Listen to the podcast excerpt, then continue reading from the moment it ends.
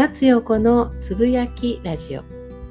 この放送では私松陽子の知識や経験をもとに日常の出来事や考えをシェアしたり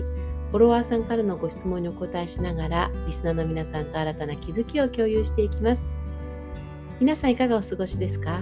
インナービューティーインストラクターの松陽子です。私は普段ボディワークやボディワーカーの養成育成講座やセミナーイベントなどの講師。心理カウンセラーやヒーラーなどをしています。さて今日は11月15日月曜日です。今日は6時半から YouTube 松横タイムが終わった後に私がやっているオンラインサロンの一つ心と体を整えるオンラインサロン松横クラブ。松ラブでオンラインレッスンを1時間しました。会員さんはね私がやっているるレッスンをもうずっと何回も何回もアーカイブで見ることができるので個々でね1時間のトレーニングをするってことができるんですね。エクササイズ音楽に合わせて楽しくやったりとかあとは、えーと、筋トレをしたりとかリラクゼーションという私のレッスンをいつでも受けられるんだけれども今日参加してくださった方で海外にねお住まいの方がいらしてその方から早速ご感想いただきました。今まではずっとアーカイブでやってたんだけれども今回ね初めて参加できたということでみんなと一緒にやっている感がすごい楽しかったですっていうふうにご感想いただきました。ありがとうございました。これ楽しかったっていう気持ちだ気持ちがね出てくるっていうのももちろんなんだけれどもその気持ちが出てくるもっと奥のところにエネルギーが流れるんですね。エクササイズをすると自分のエネルギーは流れます。血液も流れるのと一緒で。なんだけれども、一緒に同じものをやるとか、一緒の空間に何人もいるっていうところで、その人たちのエネルギーがガーッと循環してるんですよ。だからこそ本当に松ラブでやっているエクササイズだったり、松ラブでやっている瞑想だったり、松ラブでやっている各種イベントね、みんなと一緒にやっているものはエネルギー循環が半端ないので体が変わるだけではなくて心のそのさ、えこの方が言ってくださった楽しかったっていう感情だったりとかプラスと思われているような感情がどんどんどんどん出てきます。あとは心地いいとかね。そういうものが出てくるからだからやめられないんですよね。ぜひぜひね気になる方は概要欄にえ詳細を貼っておきますので見てみてください。さてご質問というかご相談というか私はどう松陽子はの場合はどうしてますかっていうようなご相談をもらいました。なんかお勉強をすごくしたいらしいんですけれども時間がないと。だから私はどうやって時間を作っていましたかっていうようなご質問をいただきました。ありがとうございます。すごいごめんね長かったのでかいつまんで話しちゃったんだけれども、うんとまず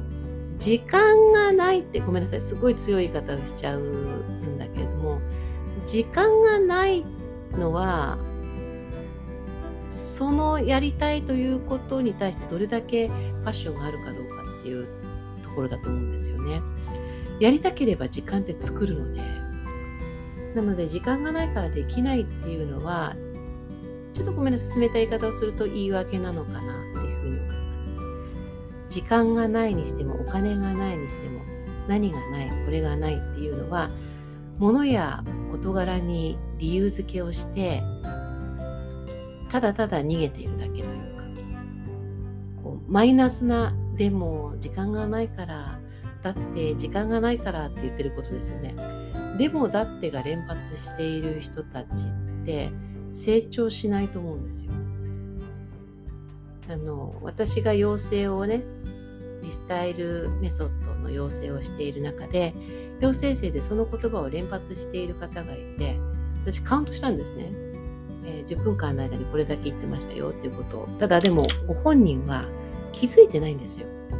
あそこのところで気づいて気づいたらそれを直せばいいと。その言葉が減ってくると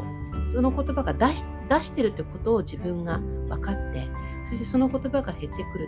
とおのずとエネルギーが回ってくるから。さっき言った松ラブでみんなと一緒にやることの共有でねエネルギーが回るのと一緒で。だってとかでもっていうのは自分がこれから前に進もうと思っているエネルギーをストップさせちゃうんですね。もったいないからこのこの体で生きている人生は今世だけなのでだったらその言葉がちょっとでも出ちゃったらあ出しちゃったと思って修正をするそれをするだけでもしかしたらこの方も時間が持てるかもしれないです。うん、ちょっともしかしたらそこのとこそういう言葉を出してるかもしれないですよね。出してないにしても時間というものが、えー、自分で作るものなので優先順位を考えるといいんじゃないかなというふうに思います。私は子供が小さい時には優先は子供でした。だからその子供が寝た後に私の学びをねしてたんですね。だから寝不足が続いていた。それがいいとか悪いとか、それをした方がいいって言ってるわけではないです。やはり寝不足が続くと頭も回りませんし、パフォーマンスも下がりますし、なので寝不足は良くない。最終的に回り回ってこの年になってそういうのが来るからね。なんだけれども、実感、例えばその隙間時間にするとか、隙間時間にする。その隙間時間がないんですって言ったら、もう初めから隙間時間をスケジュールの中に入れとくんですよ。ここを隙間にするって。そうするとそこでお勉強できるじゃない。例えば、隙間隙間で10分、10分、10分で取っておいて、そこの10分で学んで、10分で学んで、10分で学んでっていうふうに、それを6回繰り返したら1時間になりますよ。そうやって自分のスケジュールの中に初めからやりたいものの時間を作っておくということも一理ありかなというふうに思います。時間は作るものだと私は思います。皆さんはいかがでしょうか？今日も最後までお聴きいただきありがとうございました。松横でした。